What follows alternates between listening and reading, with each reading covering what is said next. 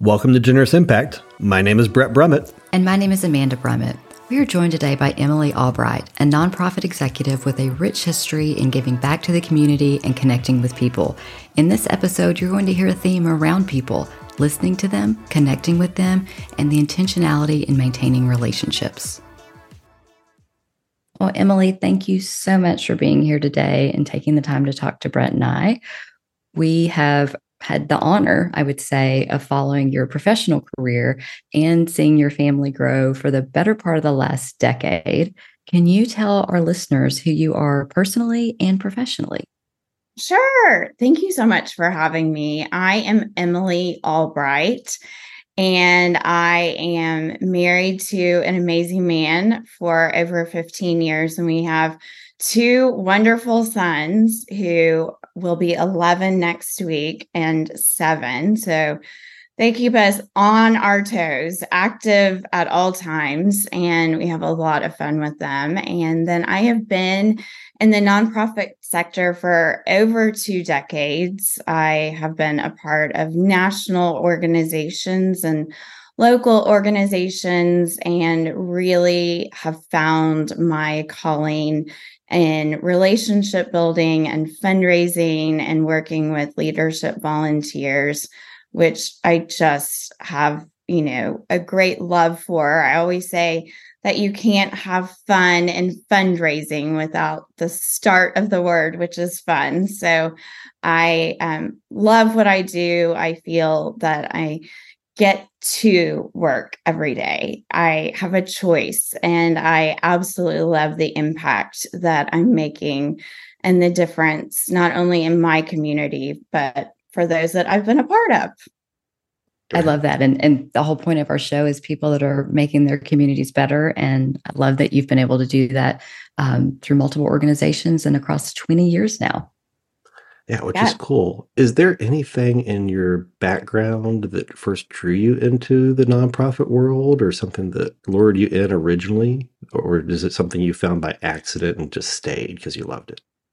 So I grew up in um, a family that always was involved and engaged in their community. My mom has been an over five decade volunteer for Meals on Wheels, and I saw my grandmother work for also over six plus decades at a hospital as a flower lady in West Texas. And so it really has been ingrained in me that to give back. And we always share with our children, you know, what a difference it makes in giving back to others and just how good you feel when you help those that need help. And it is something that is something everyone can do.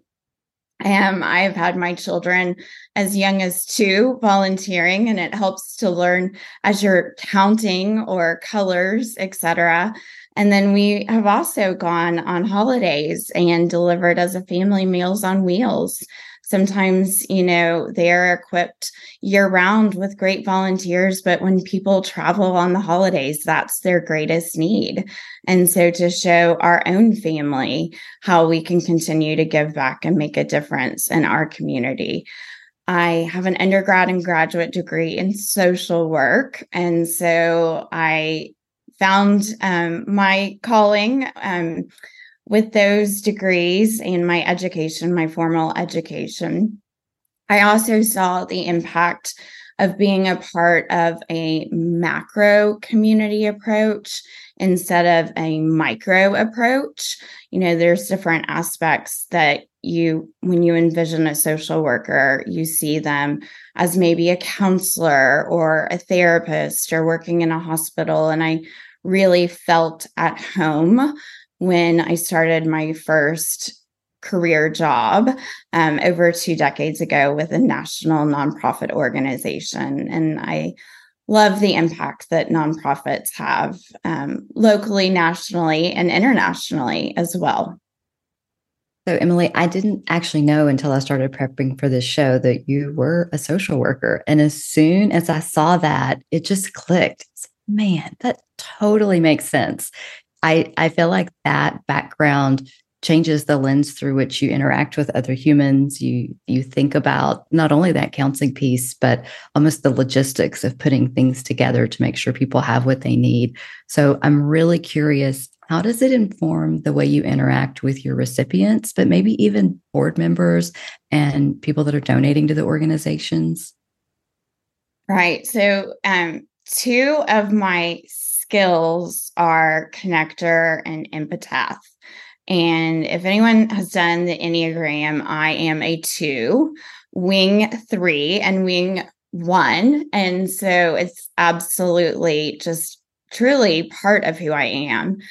And I believe, and I have shared this with many recently, I don't collect things, I collect people. And it is all about the relationships that you form that will be so instrumental for individuals to be volunteers. You know, individuals are part of the fabric of all of our community whether they're an individual or they're a donor or they are the gatekeeper to the individual that you need to be in front of who makes decisions for the company or for the foundation that you're approaching to make a meaningful donation and an impact to the organization. So it's really about connecting with people that's what it all goes back to is keeping those strong connections and then also listening. Everyone has a story to tell. And if you listen to them you will find out what their passion is and what their purpose and what drives them which really is a key determinant of how they will fit into the mission. And i you know after our nation's largest national disaster, Hurricane Katrina. I was a part of the American Red Cross at that time, and that was a time of significant growth for the organization, but also a really big look at how to retain what were one time disaster donors. And we worked with an amazing woman who is from Canada, and she truly worked with us to ensure that we properly stewarded those donors. And with that approach, we retained 94% of those first time donors over the next year. And so it's all about thanking people. You know, I always say, you cannot go back to someone if you have not properly thanked them. They do not want to see or hear from you only when there's a need and your hand is out. It almost becomes a natural approach for them to give again if they feel connected, if they feel and know the impact of their gift, whether it be time, talent, or treasure and it will just come naturally that almost they become or their company becomes or their foundation becomes an annual donor an annual gift to the organization and the community. So you know i know it's really hard at times to balance that personal professional relationship. I mean you gave us tons of how to just in that small segment like how to nurture that professional side for the donor side. But as a collector of people, you also make great personal connections. How do you balance and still grow your network of those connections and and have that?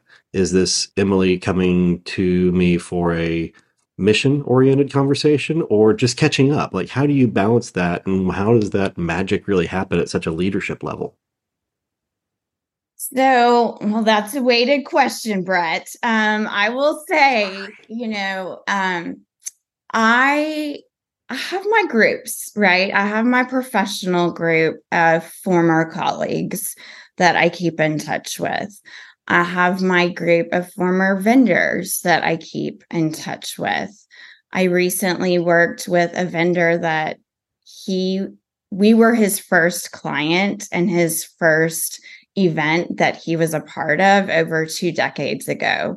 And here we are now still working together in the role that I'm currently in. I also want to share with my family and my friends and my neighbors what I do because it is part of who I am and what I do.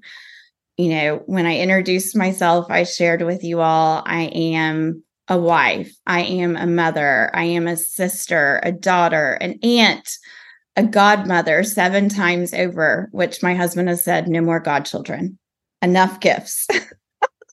because I give for their birthdays, I give for holidays, special occasions, etc.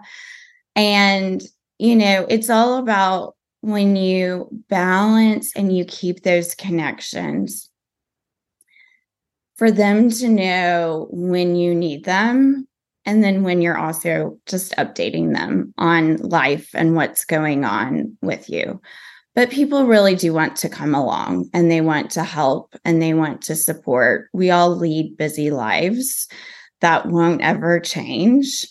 And, um, but it truly is staying connected. It is having those catch up lunches, those coffee meetups, you know, um, I recently started attending a women's networking group where I am the only nonprofit professional.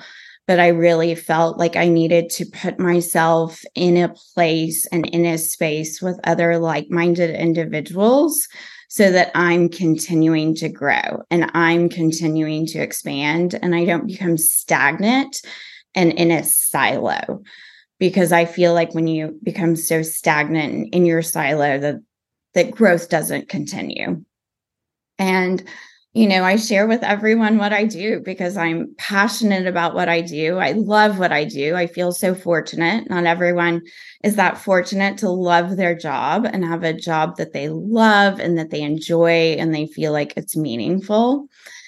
And then, you know, I I do. I have, you know, if not quarterly, every six or eight weeks, have lunch with a dear friend that we started out kindergarten together and we graduated from graduate school. She also is a social worker and she also has two sons. And so we share so much in common with life, but it also helps to surround yourself with others who are doing life similar to what you're doing. I have neighbor friends and friends from church that I also see because we're in the trenches of the day to day with, you know, children in elementary school and nearing the middle school years and all the hormones that come with that. But I also, I've made my marriage a priority, and my husband and I know the impact that it has with us having regular date nights and us going through as a family as well as together our week and the calendar as who is going to be there to support the other. Because at the end of the day he may have a meeting i may have an early morning meeting he may have an evening meeting etc and so just keeping all of the balls in the air and juggling. Someone recently told me that it's okay to drop the rubber balls because they'll bounce, but it's not okay to drop the glass balls because they'll break and they'll shatter, and you can't ever put those back together. So it's all really a balancing art of knowing what are your rubber balls that you are juggling and what are the glass balls that you're juggling. So, um, you know, we work so that we can live. We don't live so that we can work, but, you know, really making sure that that balance and those connections stay in place. Well, that's pretty uh, awesome. I'm always jealous of someone that has like lifelong connections from someone from kindergarten. Like, I need oh, to go back. I have I, them from preschool as well. That's amazing. I need to go back and like find who I actually went to kindergarten with and like track them down. Like, look, it's a life mission. I'm going to be friends with you again. so we, um, you know, I, I grew up in the area and I grew up in an area where it's a very tightly connected community and um, honored and proud. I don't live in that area, but my parents still do. And they've mm-hmm. lived in that area for over 52 years. They've lived in the exact same house for um, 43 years.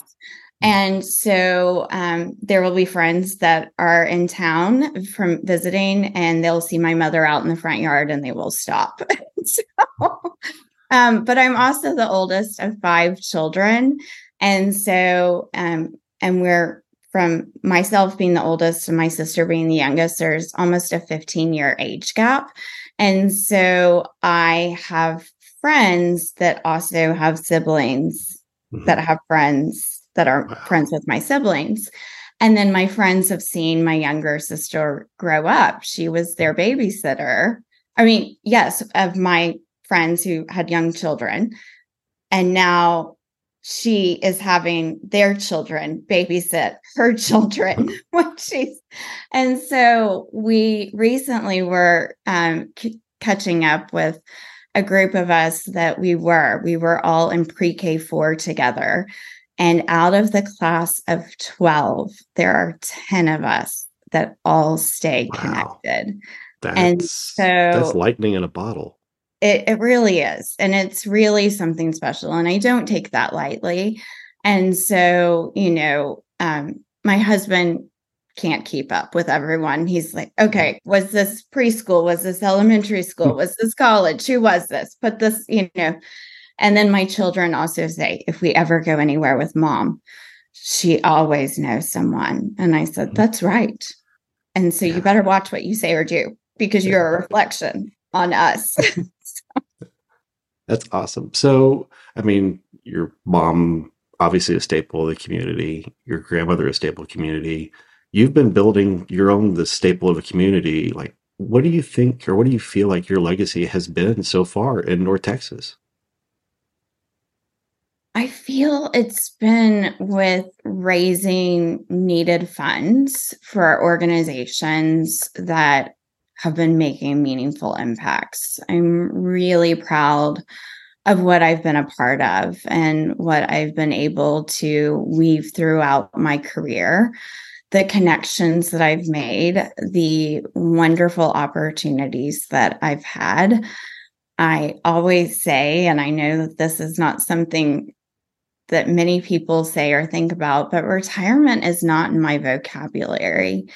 I always want to continue to make a meaningful difference and continue to help just lift up humanity and community. And I feel that so many things would be accomplished and solved when folks come together and give meaningful, impactful gifts.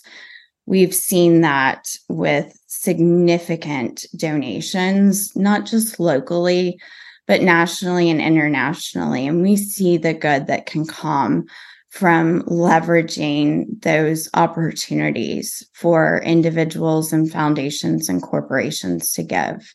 But at the root of it all, it's people.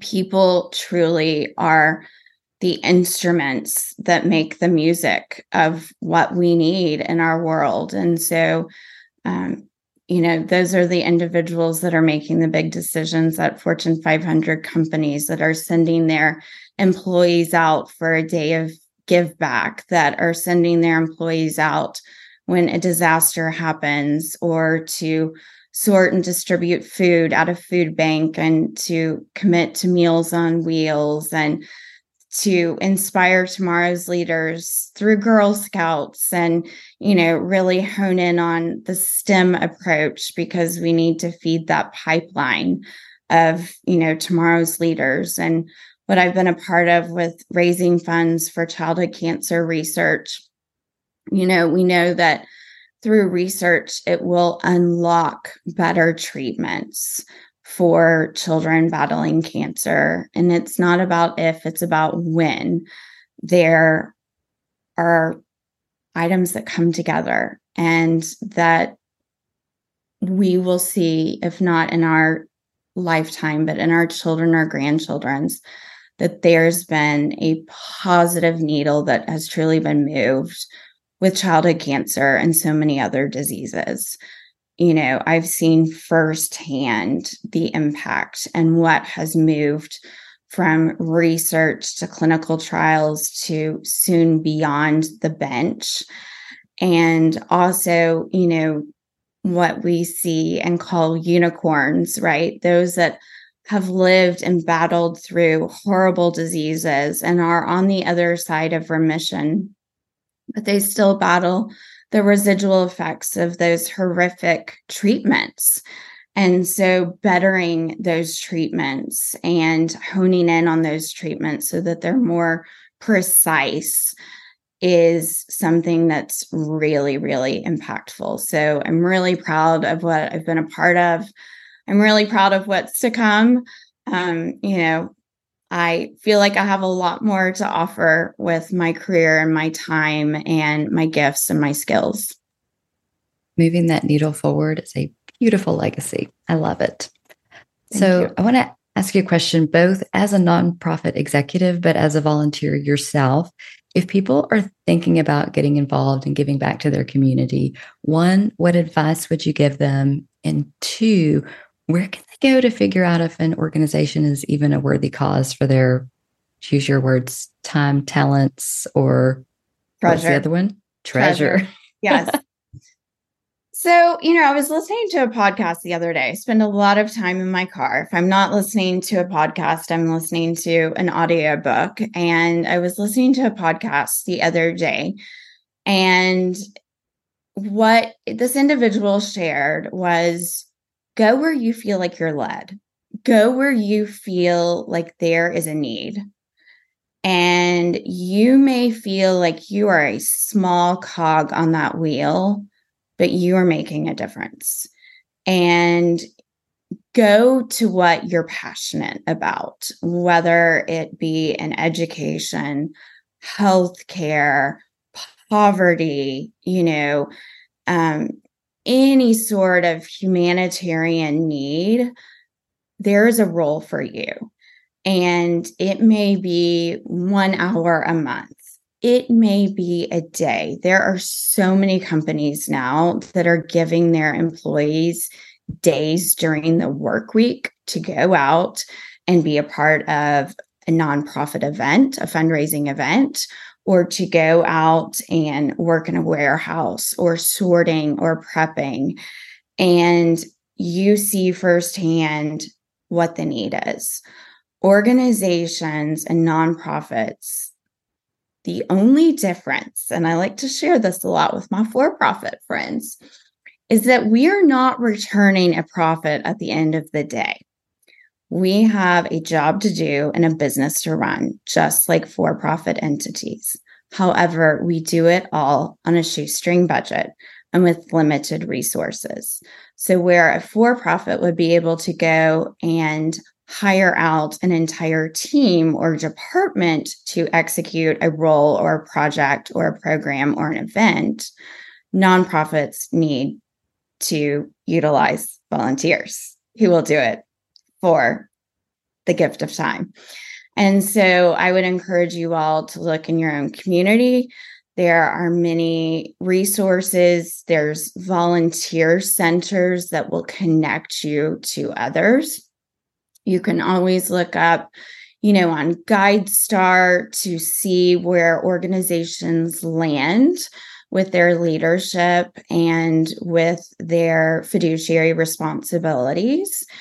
And then, you know, just talk to who may want to come along with you, whether it may be a family member or a friend or someone in, you know, your family or your business or your community, etc. You know, we see a lot of mother son, mother daughter groups that volunteer, a lot of different scout troops, a lot of different high school students because they need those hours of service for applying for scholarships or to show their impact of giving back. And then, you know, those companies that will sometimes also give a grant to an organization where their employees have gone and volunteered. So it's really just finding out what your passion is, what your time commitment is.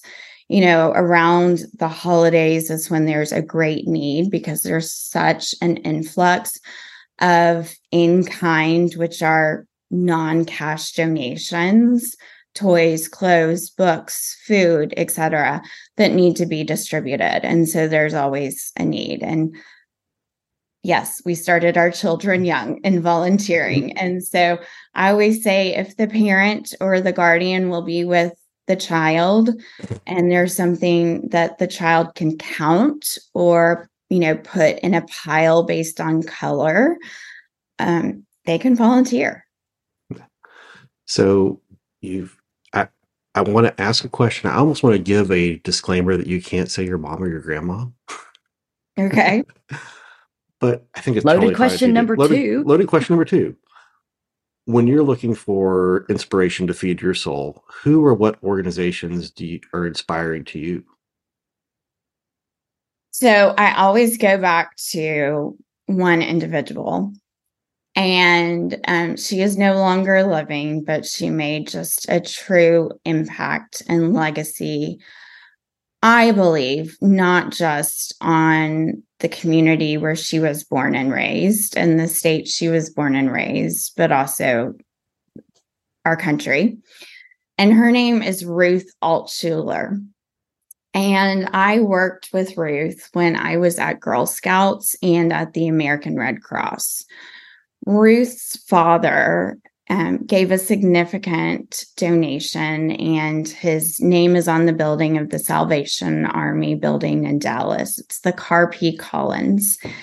And Ruth had a childhood that was different when she was growing up on historic Swiss Avenue and having the opportunity. We actually attended the same summer camp as young women growing up in Texas, which is in the Texas Hill Country.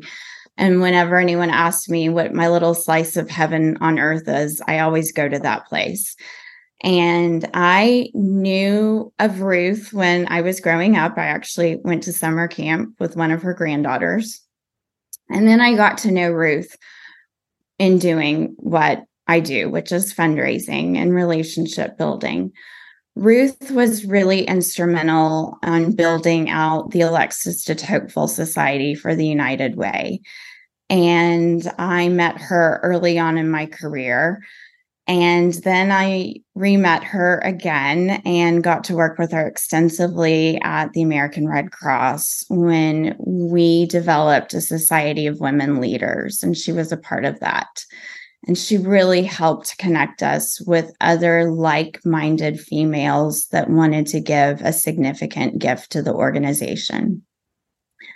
And then I later met and worked with Ruth in her living room over tea when it was time to be a part of a capital campaign that I was a part of. And I needed her to assist me on really getting in front of one of her dear friends who had made a significant donation back in the 60s in honor of his sister.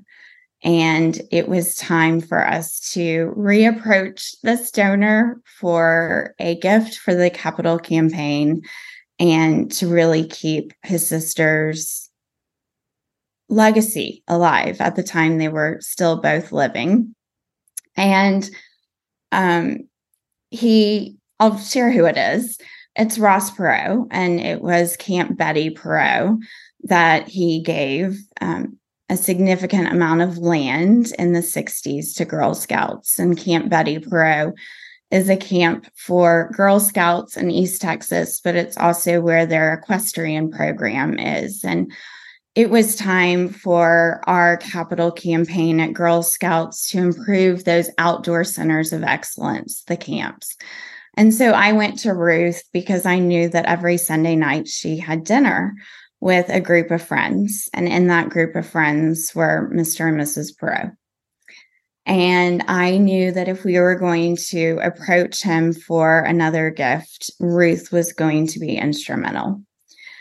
And she was. And I will say, I will never forget the conversations we had, the trips I drove to East Texas to get the pictures she wanted, and how some of the pictures were not bad enough to show him and that she needed worse pictures. And hmm. so, you know, drove back out to East Texas, you know, these this was in the day that we would go and have you know film developed mm-hmm. um, which is very different than how it is today and the gift came to be and it came to be in a significant way it, um, was a meaningful gift. It was a legacy gift. And all three have since passed away. But their legacy of giving and their family's approach to giving is still just so meaningful. She also had a big collection in her driveway for canned foods before Thanksgiving, and it's been continued on by her grandchildren. And so I just think of her, her humble spirit, her rich history, the fact that she was part of the team to plan the luncheon that President and Mrs. Kennedy were to go to at the Trade Mart on the day that Kennedy was assassinated, and that she was just a pillar of the Dallas community, Texas, but also the United States, and just a true philanthropic spirit. So I kept thank you notes from her. I kept thank you notes from her family after she passed away, and I gave donations in her memory. And she's who I think about, you know, and who I just had a really kindred spirit with. Wow, that is such an amazing story. And yours is not not amazing. I mean, I think our interactions with you over, I mean, across organizations, across people, I mean, you're building that same foundation. So thank you so much for what you do for our community, um, the broader community, and it is just amazing to get to know you. So thanks for your time. Absolutely. Thank you all for having me. Well, I hope you're able to find inspiration in Emily's story. I really respect how she's made giving back both her career and a huge part of her personal life, and she's teaching her sons what it takes to improve communities.